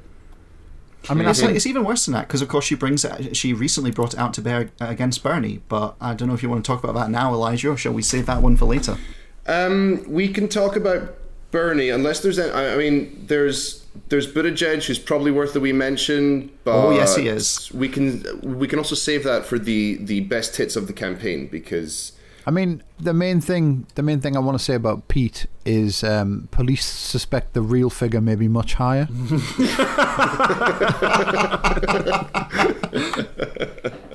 The thing about Buttigieg is he's a fucking spook. He's like CIA. Yeah. It's it's staggering. Yeah, He is Uh, He's- he is like the the majestic twelve candidate. I mean, he is just lab grown somewhere to be present. I mean, he, Uh, he has all he these guy- terrifying interviews. It's like when I was twelve, I wanted to be president, and you know, like I think all of us when we were twelve had that ambition. But like, he not only followed through on it, but like he I mean- built his entire creepy little career around it. Maybe you had that ambition. I wanted to be a fucking Lego spaceman. yeah, I'm kind of with Jamie on this one, to be yeah, honest. I want yeah, to be a um, paleontologist. he's- Uh, someone asked one- about the bread fixing earlier. Should we just address that? Pete's the one where he joined. He joined the army, um, and did like one tour just to get it on his CV or something, right? Yeah, he was like an office tech guy. so so like the background with Pete is just is phenomenal. So he goes away, he does his Ivy League kind of you know studies and all the rest of it, and then he goes and joins. If um, I remember correctly, he does a term with USAID, which if anyone doesn't know is a CIA front. It's meant to be an aid giving organization, but it works hand in hand with the CIA and basically does a whole bunch of kind of um, you know, shady disbursements but with a, under the, the guise of being this kind of nice, kind of friendly uh, aid organization. Um, so he goes away, he does that for a bit, and uh, it, it- he also ends up working for a company called McKinsey, who are the evil, like, you know, Oh, they are the terrible fucking thing- tentacle monsters. Yeah. Yeah, yeah. Like their thing is, oh, we don't do policy, we just implement decisions. They're a consultancy company that just lends its support, but um, in practice, they are like the fucking Illuminati's like front troops kind of levels of stuff. It's like if you've got any evil grand scheme and you want to hire some people, some detail orientated people to do the implementation, you pick up the phone and call McKinsey, right? Yeah, well, So I mean, a, a volcano layer is not going to build itself. yeah, exactly right. McKinsey are the people who come in and they offer a bid on how to do not not to build it themselves, but how to arrange all the contractors for you, so you don't have to worry about that shit. That's McKinsey. McKinsey are the ones who like you know make sure your uniforms are, are properly starched and snazzy before you put them on your sh- uh, death troopers. So, um, and when he was part of McKinsey, uh, you know, and it's tied into the whole USAID thing, he basically was involved in a price fixing scandal in. Correct me if I'm wrong. It was Canada, wasn't it? I think so. Yes. Yeah, where they basically instituted a kind of cartel-like organization to drive up bread prices because you know that helps them extract more value for their valuable clients in the bread making sector. Just like real kind of just crazy, banal, evil, like you know desk murderer kind of bullshit. You know, mean- where people go, people on the lower poverty end getting up absolutely fucked because bread prices rise. Yeah, his entire McKinsey sort of background and stint, uh, what they were like, one of the big things they do is they go to war zones and they sort of they call it something euphemistic like um, uh, value asset management of, or, or or or agricultural allocation or something. But they basically go into a war zone and they price fix. They just they they, they, they just try to um, regulate the local economy to create value for one specific interest group. Um, so Noted war zone, Canada. Yeah, well, that that's the thing, which is why the the Canada thing is the scandal, and everything else is just you know standard uh, practice. Because no one's going to be surprised if you if you tell them the CIA runs uh, shady, value accumulating, profit making activities in active war zones. That's uh, you know. So like he's he's right of the nexus. I cannot stress enough. He's right of the nexus of like the public face of CIA operations. Essentially, he's he's Ivy League. He's done a stint in the military just to kind of get it on his CV. He's worked with their literal like forefront uh, USAID. Um, and he's also worked with McKinsey. So he's he's been polished in all the right ways. He's their Manchurian candidate, so to speak. And he's very obviously being deployed into this field because they're like, well, damn, we need some kind of agent of capital who's not either got their brains leaking out their ears or is otherwise fundamentally compromised. And that's why he's been, you know, he's been rising lately because he's realised, well, shit, this is what we got to work with. Yeah, um, I mean, the, he's dropping a little bit. I'm not super worried about Buttigieg. Um, I could, I, I could get worried about him, but it depends on, on if Warren drops out or Biden drops out. Yeah. All right. Well, uh, we're on to the big Kahuna then. So big man. the the the the last of the front runners and currently the front runner, um, Bernard Sanders, uh, him of the Brethren. Yes, we are all Bernie I Bros now. I find Bernard Brethren uh, uh, quite funny. Um, True story. Do you know he doesn't have a middle name? does he not? No, it's it's just Bernard Sanders. That's cool. I don't have Yeah, middle name. that's- I'm like Bernie. Really? Wow. Very cool. Okay, so Bernie Sanders, we're all fucking in the bag. We're all desperately craving some level of political Yeah. dopamine after the UK fucking trash fire in December. Um, so yeah, Bernie Sanders has spent his entire life campaigning for workers' rights, for um, healthcare for all, for, for socialist policies, for, and for, for redistribution. trans rights, like years in the 1980s Oh already, yeah, when it was way yeah, yeah. long, long, long time ago. Um, and not just that, but also a fundamental redistribution of power in America, like a, an, an actual shift. In many ways, more radical than what Corbyn's platform was. I got to be honest. I think, um, um, but only by only relative to America being as completely fucked up as it is. Um, yeah, in in absolute terms, the Corbyn platform was more radical than the Bernie Sanders platform. But Yeah. in terms of shifting the Overton window relative to each country, Bernie's definitely more left than, and than the relative to the equivalent. world. Like you know, a Bernie presidency Yeah. would would you know, hopefully, cross fingers, actually precipitate global change. Yeah, I mean, hopefully. There's a there's a theory I've heard, which is you know take this with a pinch of salt. There's the whole idea that American cultural filtration means that all the uh, you know as it makes political decisions or cultural decisions, they filter down, and every other country's on like a five to ten year lag essentially, and so Bernie losing in 2016 to Hillary Clinton presages Corbyn kind of you know getting a bit fucked. Um, and so if a Bernie if Bernie was to win this time, then in like five to ten years we might actually see a left kind of rising in Westminster. Don't know if I really kind of take that seriously, but it does kind of get at the heart of the issue, which is that since the American Also, you know, it would just be hilarious to see uh, uh, Boris Johnson come over and negotiate a trade deal with with a Sanders administration. Them actually saying, "No, your labour protections aren't good enough for us. You have to raise them, or otherwise, no deal." Oh man, like a man can dream. Yeah, I mean it's that it's that whole thing they used to say where like America sneezes and Britain catches a cold or something like that. Yeah, Yeah. Yeah, I mean, maybe, maybe not. I, I, I don't really have a strong think- opinion. I think if Bernie had been the candidate in 2016, he definitely would have won.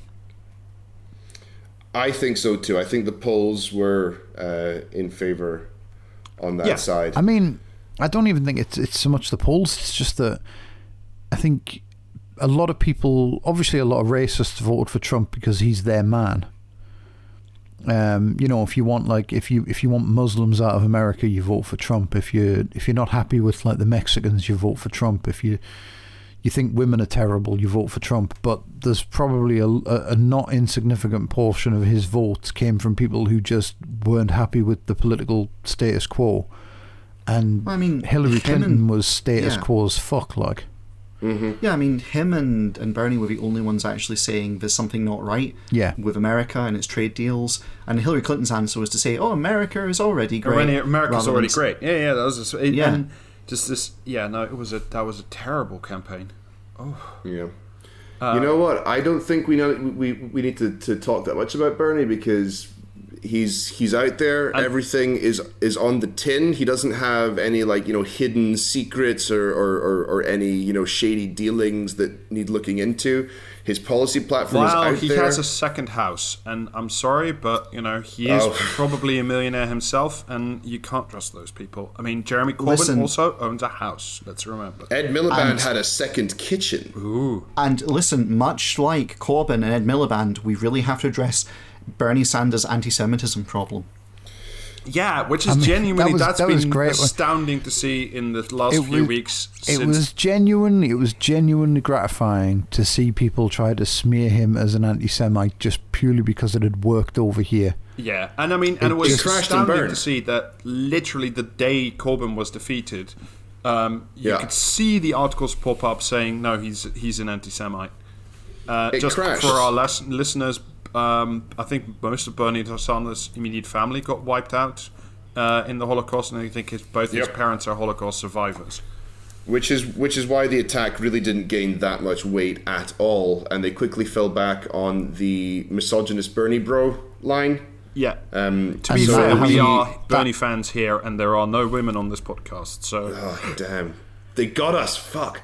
Uh, Hey, hey, some of some of us are non-binary. I, I really object to be being you know titled as a I'm Bernie sorry. bro. That's yeah. I'm, I mean, Rob, look, come on. I've really got to doubt your candidacy for president of the United States now if you're showing this level of. But I've been You dreaming see, of you it see since the I was twelve. misogynist Bernie Bros strike again. we've we've fuck we, we, we've done it. The the for for anyone not in the know or who, or who doesn't access U.S. political Twitter, um, the And you, you narrative really, is you really should access U.S. political Twitter. You're missing out so much. it's actually hilarious. Um, but I don't know if that was sarcasm. um, the attack line is that. Bernie Sanders uh, has a legion of virulent, vicious online supporters who will uh, harass, troll, and abuse, um, especially women who who um, uh, criticize Bernie's policies. And it goes back to the 2016 attack line, which is where he was he was sexist for running against Hillary Clinton, and now he's sexist for running against Elizabeth Warren. Um, and he personally oversees and is in charge of and sends directives out to his online Bernie bros to tell them to go harass um, these these uh, random Twitter people. Um, Yeah. which I'm, you know, that's the. yeah, I mean the, the great thing the great thing about um, watching the anti-Semitism and the, and the misogyny attacks fail is how Bernie himself has just like fucked them right off. Like Yeah. there was the thing where Warren was claiming that he he told her in private that a woman couldn't ever be president or something like that. And when they asked him about it, he it, like journalists asked him about it, and he just basically like told them they were a fucking idiot. well, I actually wanted to bring this up in relation to something that might be useful domestically. So, um, in 2015, he encouraged Liz Warren to run for president. That's a matter of record. As far back as the, as the 1980s, he there's footage of him saying women should run for office and a, a, a woman can and should be president. Um, so in 2015, he encourages Warren to run.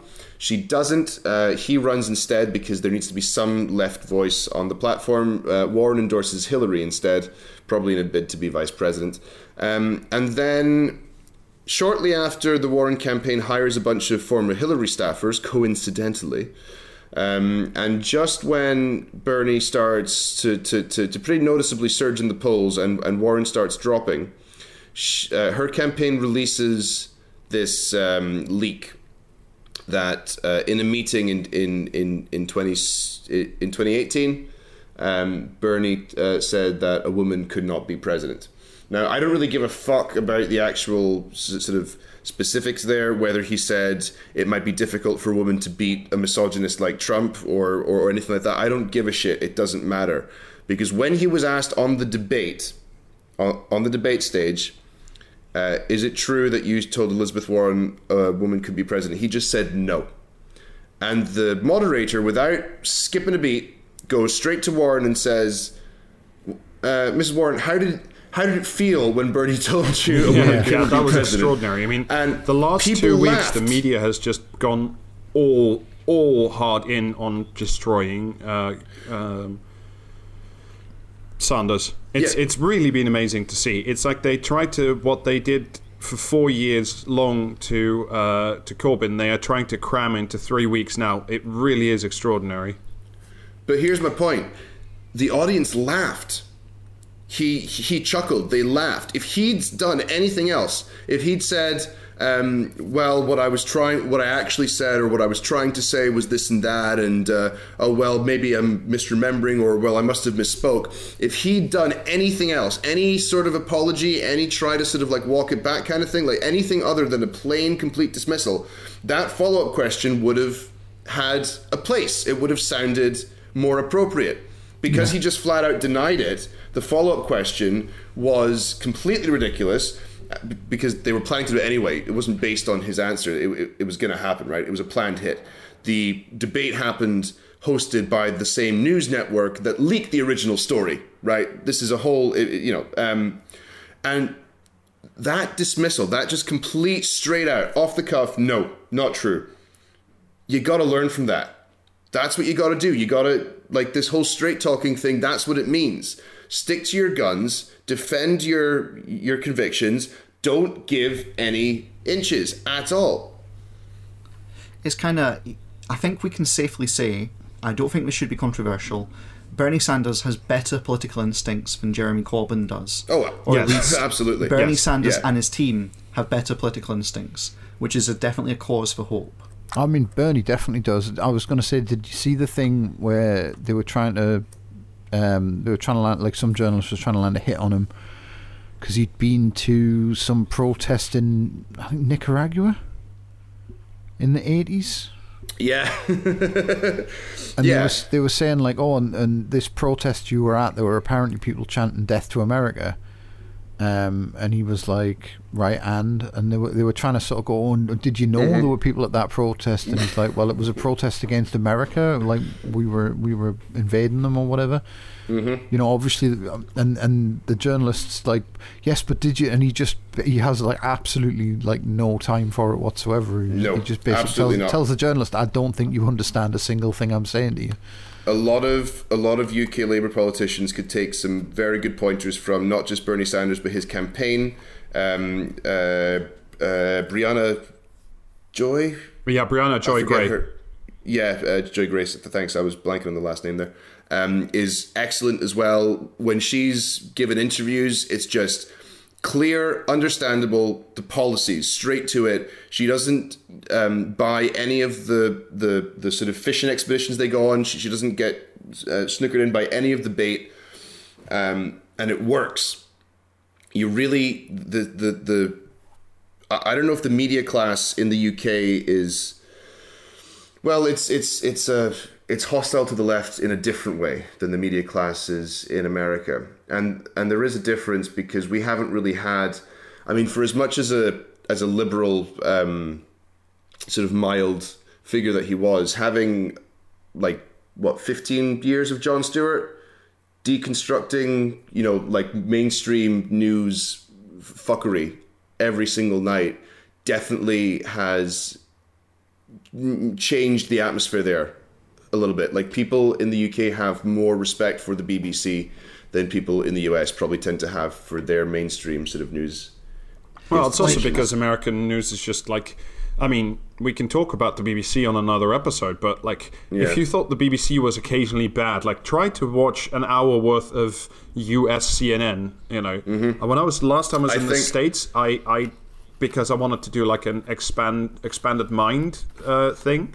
Um, every morning when I woke up, I would first thing I would do was like turn on Fox News and essentially just keep it on while I was getting ready and showering and that kind of stuff. It is unreal. Oh yeah, Do you know, as you're saying that, my shitpost brain is just picturing the opening to American Psycho, but with Fox News babbling on in the background very quietly. Yes. I just I just think that especially uh, left wing politicians like Sanders have more experience dealing with this kind of media onslaught because it's been so entrenched from the right for much longer than it has been here, and I think we need to learn from that. We need to just not give them any credence or respect at all, um, and th- that's a decent point there. But yeah, so um, I'm. Uh, have have we covered the whole Warren Bernie debacle well enough. Um, yeah, it, it completely backfired. Her number started crashing. That was very fun to see. Um, uh, shall we move on to uh, best hits of the yes. campaign? Let's do that. Let's let's Okay, let's sure. end on a high So- note. So, um, unless James wants to do the brief spiel about Obama that, that he said he was interested in before. Ah, yeah. I mean, really like, quickly, if you can make your point there about um, what might happen. Yeah, yeah. Okay, I'll try. So it's like O- Obama and Hillary essentially are kind of at the point where they're going, oh shit, we kind of maybe need to do something. And it's really funny watching the contrast and how they're approaching it. Because Hillary has kind of come in, best hits of the campaign. She's come out in a documentary that's been released recently saying, oh, no one likes Bernie Sanders. He's right? the most popular senator in the Yeah, yeah, country. right. So it's like no one likes Bernie Sanders, and what she means by that is no one in Washington likes Bernie Sanders. He's awkward to work with. He's, you know, he's he's not an insider. Famously right? popular place. Yeah, Co- yeah. uh, I Yeah. mean, the, the the U.S. Congress has still has way lower ranking than Donald Trump. Uh, you know, I think they're at like fifteen percent approval rating as an institution. yeah. So she All right. can she she gives him the benefit of an anti-endorsement. And uh, by the way, he handles it beautifully because someone asked him about it, and he said, "Well, let's get one thing clear. On a good day, my wife likes me," uh, which is just the perfect way to kind of parry it. Yeah. Um, but by contrast, there's been Obama, and Obama has, you know, apparently been privately muttering these kind of, oh, I might have to weigh in or you know something in the background. But it's been really interesting because he's basically done nothing. And um, this observation has come from a few different quarters, including, you know, the Chapo Trap House guys have mentioned it. He's basically got Emperor Hirohito syndrome, whereas he's this saintly figure Yeah, nope. who is beyond all, you know, he's perfect judgment, perfectly great, and he doesn't want to weigh in and tarnish this this aura of perfection by coming in, coming out against Bernie Sanders, and then Bernie Sanders winning anyway. Yeah. Um, and so his own cowardice and his own unwillingness to put his own political legacy, or not even legacy, just political, you know, ac- acumen and perception of it on the line, means that Obama is kind of stuck on the sidelines, humming and hawing until it's probably too late. And meanwhile, just today, I read a story saying that Obama is apparently going to, you know, sit it out and wait and see how things shake out until the convention. Well, meanwhile, Hillary Clinton is considering maybe, perhaps, actually doing a run.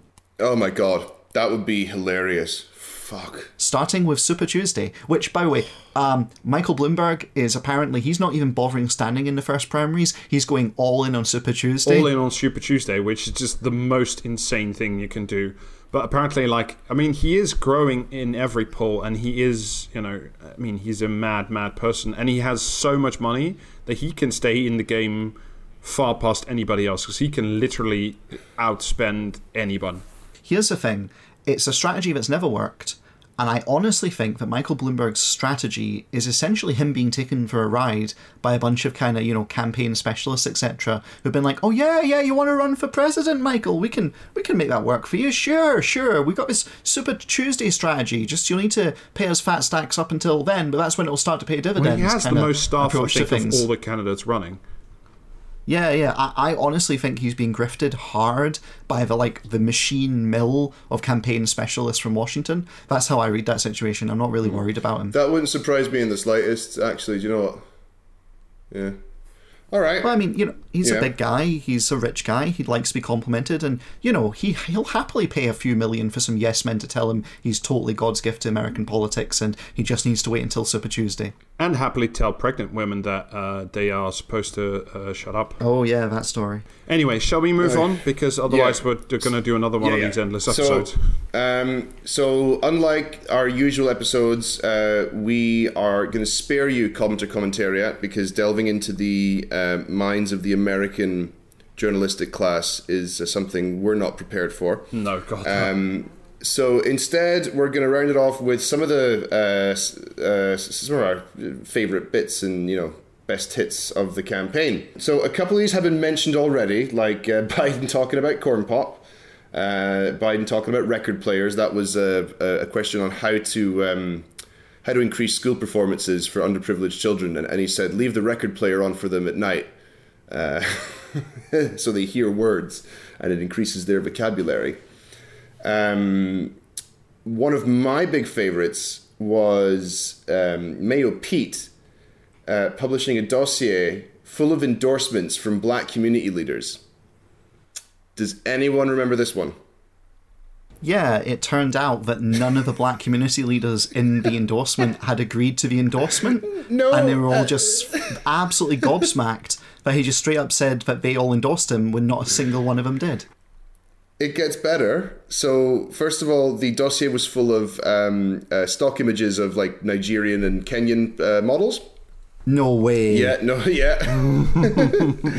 and it turned out that the endorsements, he had secured them, and I'm, I'm doing air quotes here, he had secured the endorsements by emailing all these community leaders saying um, to opt out of endorsing Pete Buttigieg. Oh, yes. Please respond to this email.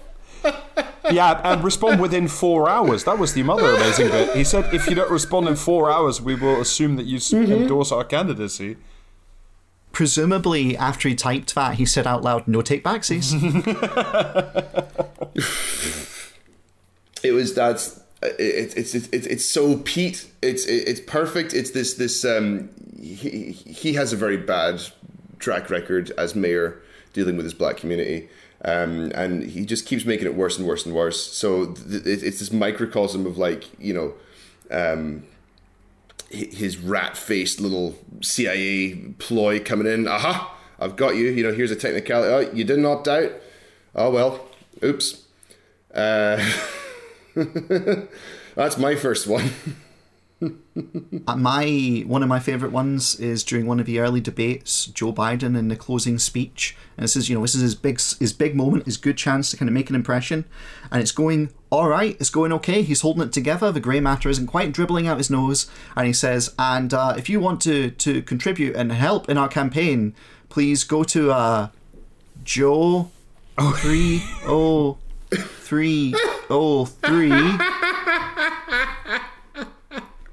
and everyone just kind of, including like it's beautiful to watch. Even his fellow candidates on the lectern, they all kind of subtly turn towards him, like, "You're right, mate. What what's that when it's at home?" And it Was turns it a- out, it Yeah, was turns it a out, website? it- it, well, he was meant to give the website, but what he actually did is he gave the uh, phone line where you can phone up ye old timey style and leave a donation. But uh, yeah. Joe Biden can't do the internet. That's that's a good one. I mean, that's the least surprising thing I've ever heard. No, yeah. The, the, the, the, the video really makes it. It's definitely hard recommend. He definitely, he definitely has like the air of a man who went to school with John Rentoul. yeah, he does. Rob, have you got one? I have, I have, uh, um, I have two, but they're essentially the same thing, and they are uh, the entire candidacies of Beto O'Rourke and Cory Booker. Yeah. and, and then, but they're for the same reason: is that they were both presented to the voter and sort of to the world by uh, by the media and by all the talking heads as these are you know the guys of the future because they're really popular and we can get this done and you know they speak to young people and then they opened their mouth and tried to campaign and it just blew out their fucking ass and nothing happened and nobody liked them and nobody supported them and nobody could remember them and I just thought like, you know, for a pe- bunch of people who elect a president while sitting around a barn and walking from one square to the other, you do have some instincts, and I just thought that's wonderful. at least Julian Castro got that wonderful uh, swipe in at Biden on the debate stage where he's like, wait, you literally just said this five minutes ago. Do you not remember what you said? And everyone got mad at him for actually pointing out that Biden's losing his mind. Yeah. Um, but but Booker and O'Rourke did nothing. I, I, I can't think of a single thing. I God. have a, another really good one, which is uh, Buttigieg. He was scheduled, so he's gay, and it's, is relevant to this anecdote. So he was scheduled to go on a campaign stop recently at a gay Oh, bar. yes. And, you know, s- s- support his own people, support his own community kind of thing. It's like, great, okay, progressive. Like, can't fault him there. No problem at all. Then he cancels at the last minute with like an hour to go. Because it turns out that gay bar had a, a dancing Yeah. pole in it. That was his just that- husband. That, was uh, that was Chasten, wasn't it? No, I'm pretty sure it was he was meant to turn up. Well, was it him? Yeah. Oh well. Yeah, The- yeah, yeah. The cancellation was still the dancing. yeah, it was the dancing pole. It was, oh, that's bad optics. That, Yeah. mm, no, we can't deal with that. So, but here's the kicker. Here's the kicker. Recently, it was posted on Twitter that that bar uh, has is decided to go with a new candidate and pinned proudly to that dancing pole are voting cards endorsements for Bernie Sanders. That's yeah. I mean, if I, I I obviously haven't been following the campaign, but my highlights would have to be um, the uh, the the dancing, the stupid fucking dancing. Oh God, yeah. Have we all seen videos of the High High Hopes dance? I don't think I've seen that one. I've seen the like I said, it was the it was it must have been the the Beto O'Rourke dance. Oh, right. That's the people one. doing. That's the Beto. Okay. No, no, no, no. Beto O'Rourke had a different dance. The High High Hopes is the is the boot at e- Buttigieg uh, thing. Yeah. Okay, so there was there was the Beto dancing, there was the Kamala Harris dancing with uh, like sort of uh, synchronized sort of break dancers. Um, there was Elizabeth Warren's really fucking weird kind of wavy arm thing. Um, unfortunately, we can't share the medium of video on a podcast form. No, but just if you just YouTube if- Pete Buttigieg dance or Pete Buttigieg High Hopes. You can't miss it. Yeah, it's it's it's it's the it's the Panic at the Disco tune, and it's the cringiest fucking thing you'll ever see. so sad. It is. I'm trying to think of an equi. It's like imagine if there were like um, Morris dancers for Paul Nuttall. I think is the best comparison that I can draw. Yeah, Yeah, not, I mean- not bad. Yeah, that's a good comparison. We had Theresa May doing that really awkward dancing a couple of times. Yeah. Um, but I don't think it quite had this. It, it's not the same because that was just her, and the High High Hopes dance is is his. It's his campaigners. It's his supporters. They get together and they do flash mobs The of Theresa this May thing was like, you know, she she got filmed doing that stupid fucking dance, and everyone rightly ridiculed the shit out of her. And then she comes on stage at conference doing the same stupid fucking dance to try and lean into it. But were there were there groups of like young Tories going out doing flash mobs of the Theresa May dance? Probably. I, I mean, I, I, I, I missed don't, that. I mean, I don't if- watch Young Tories twenty four seven, so if it happened, Do you know about the Bloomberg dance? it, is there a Bloomberg dance? Well, This is a, okay. This is another one of my favorites. So off the back of all these stupid fucking dances, a couple of comedians paid a crowd of like you know flash mob people like I don't know fifty dollars to stand in a room and do a made up dance, and then dubbed over the top of it after we were done. Mike Bloomberg, you know, really obviously put this on Twitter as an obvious joke, and the mainstream media reported it for for no shit serious as being the new Mike Bloomberg dance to go along with it.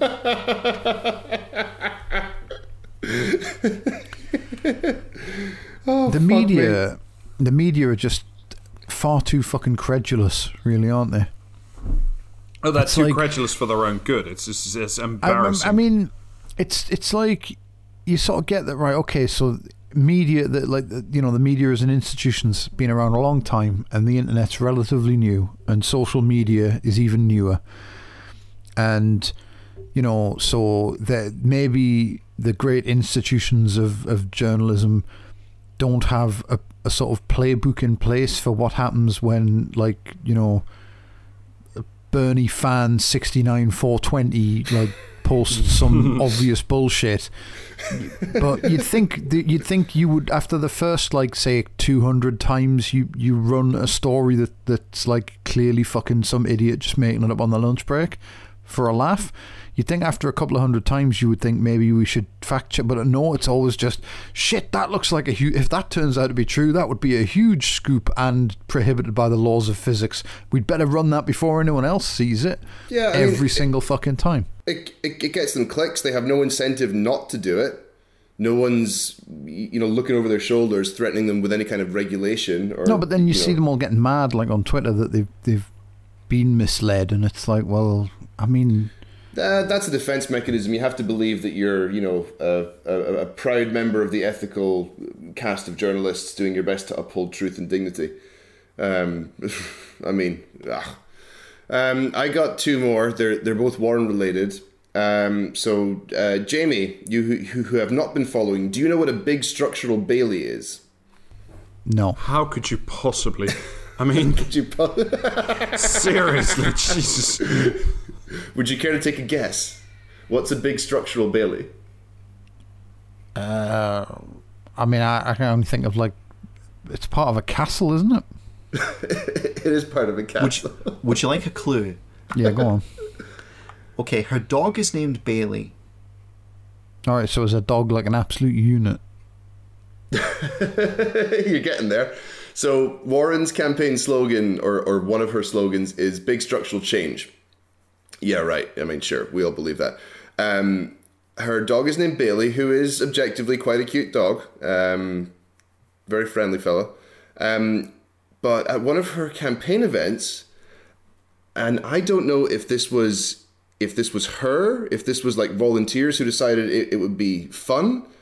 Um, they constructed a massive like sort of um, parade float size dog um, and she and there's this there's footage of her walking towards this this huge dog with her arms outstretched like some fucking wicker man sort of thing and her and and off camera you can hear her supporters chanting big structural bailey big structural bailey like some fucking bizarre cult um, initiation rite um, it's it's fucking amazing. The dog has like two um, two uh, cent coins on his collar, which is a reference to some aspect of her tax plan for the healthcare thing. It's this completely surreal um, moment, and it was so weird. I'm it, it- it's just indelibly printed on my mind. I urge everyone to just Google Big Structural Bailey and watch the video because fucking hell, um, it's like we had the Edstone, and I can't think of much else. And but but the US just completely outshines us.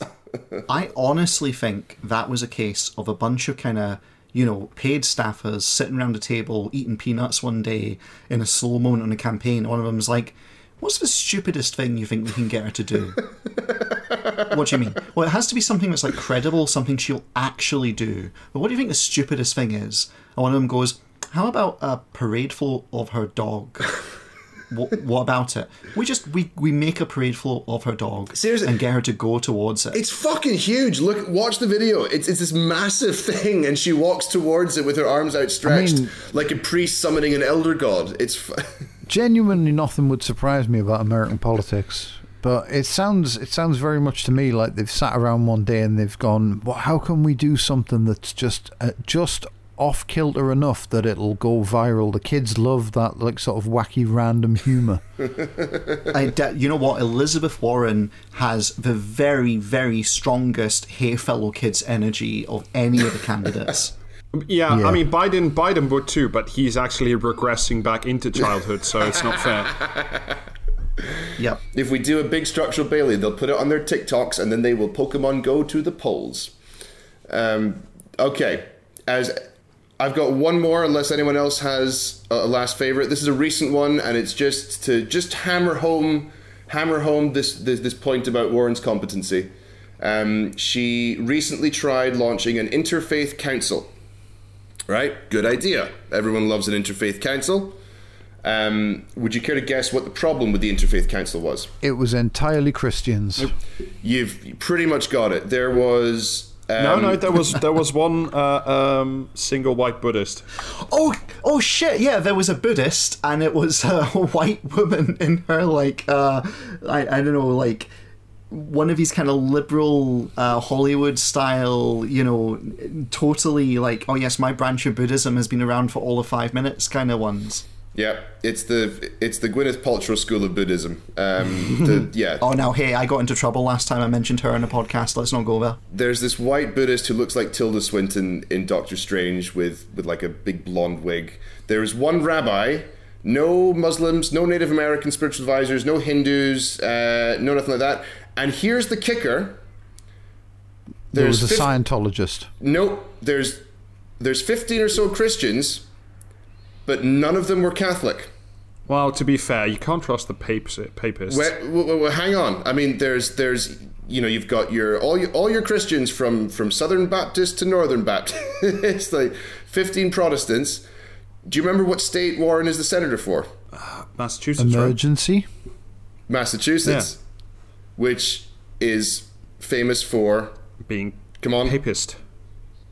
yeah, but Boston's in Massachusetts. Yeah. Dropkick Murphys are from Massachusetts. It's full of people who care a lot about being Irish and being Catholic. Well, listen, I mean, I find it kind of incredible, but you got to bear in mind her dog is called Bailey, so you know clearly there's some representation there. Anyway, she pretty much rolled back the council almost immediately as soon as it was um, made fun of, rightly so, online. Well, I And mean, this- because she couldn't get Branch Davidian on board. This is the competency candidate. This is the this is Elizabeth. I have a uh, plan. I'm going to write. I have plans. Here's a Medium article with all my plans. Like, she is not competent.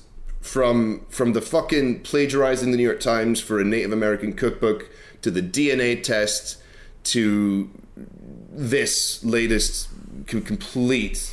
I mean, just just absolute garbage piece of political action. Um, and it's really funny that the, the New York Times endorsed her as the competency candidate and the radical, and then Amy Klobuchar as well, because she can't even get an entire endorsement from the New York Times. The people who are explicitly her target demographic um, is just really funny to me, and it should just hammer home the point that she is none of the things she claims to be. None of the reasons she gives for voting for her over Bernie Sanders hold any water at all, not from policy to um, social justice to competency or technocratic or methodological um, prowess. None at all. Well, I guess that leads us to the inexorable conclusion: Bernie or bust. Yes. Yep. Yeah. Ber- Bernard or barbarism, but, pretty much. That's that's. I Yeah, I mean, my, my only other highlights from the campaign were the, the Jacob Wohl press conference, where no anything that journalists guy is involved with is such a fucking no, highlight. well, no journalists turned up. It was entire the, the, the, the audience was entirely people who turned up just to take the piss out of him. yes. Um, and obviously there was the bit where uh, there was the bit in the campaign where Mayor Pete evaded the FBI by um, like using a fake name when he lured his victims. Oh I yeah. thought that I thought that was quite cool. Oh dear, Bernie or bust. I am a resident in the UK. I'm also an American citizen. I have a recurring monthly donation to the Bernie Sanders campaign.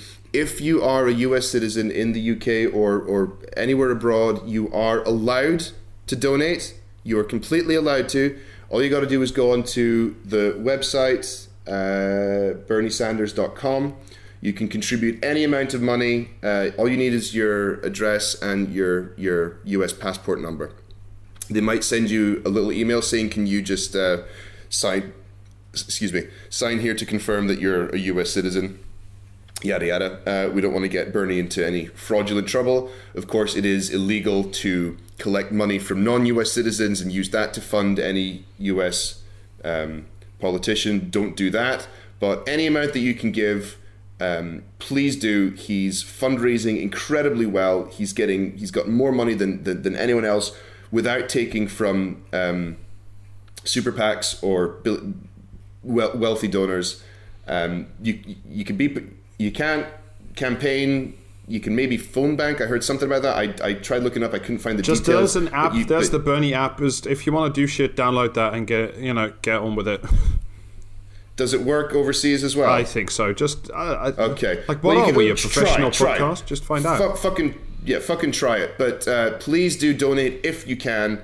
Uh, Iowa is only a few days away, um, and we, we we really could do it. It really could happen. He could be the candidate, and he could beat Trump, and It would be might amazing. be the first actual glimmer of fucking progress in this hell timeline. yeah. Is it? I mean, Um, is it? A, is it a good idea to be encouraging like people in the UK to phone bank for Bernie? Because I mean, Americans and British accents that aren't the Queen's. Just pretend Don't you're the queen. don't Who really mix cares? too Just well. hello, I'm Brenda. Just whatever. Just do it. I don't care. Just make shit up. They, in my experience, even the most uncouth of UK accents will be meted positively by Americans. They think it's either like a sort of you know cool sort of uh, Peaky Blinders kind All of right, thing. okay, or, you, or- you say that, but or every think- every American I've ever met thinks I'm Irish. And that'll work too. I remember I remember that episode of Castle where they had the Geordie on. I don't know if anyone's seen that. That is the highlight of all American culture, as far as I'm concerned. It was fucking tremendous. There's the episode of Sex in the City with the Scottish guy, and he's just speaking gibberish. Right, okay, sorry. I'm, I'm pulling the Sorry. fucking Yeah, record. we're pulling I'm the hitting record. the I'm emergency pulling it. big red button behind the glass. Yeah. We're not talking about Sex in the City on this podcast. Fuck no. No. Right, I'm no, done. That's it. We're done. We're out of here. Okay, phone back if you can. Please donate if you can, and we will. Uh, we'll all be watching uh, Iowa In a week. on the third Yeah. of February. I believe it is. Uh, okay, thanks so much for listening, guys. Thanks for being with me. Uh, do you guys want to plug Twitter handles? No, you, you've just you know. There's uh, our Twitter handle is at Just- Go there. Just just put Rob out of his misery. Just Kill me. Just, okay, just okay, we'll go, we'll go, we'll go. Sorry. Bye, everyone. bye. All complaints to. Rob. See you later. Catch you all next time. Bye.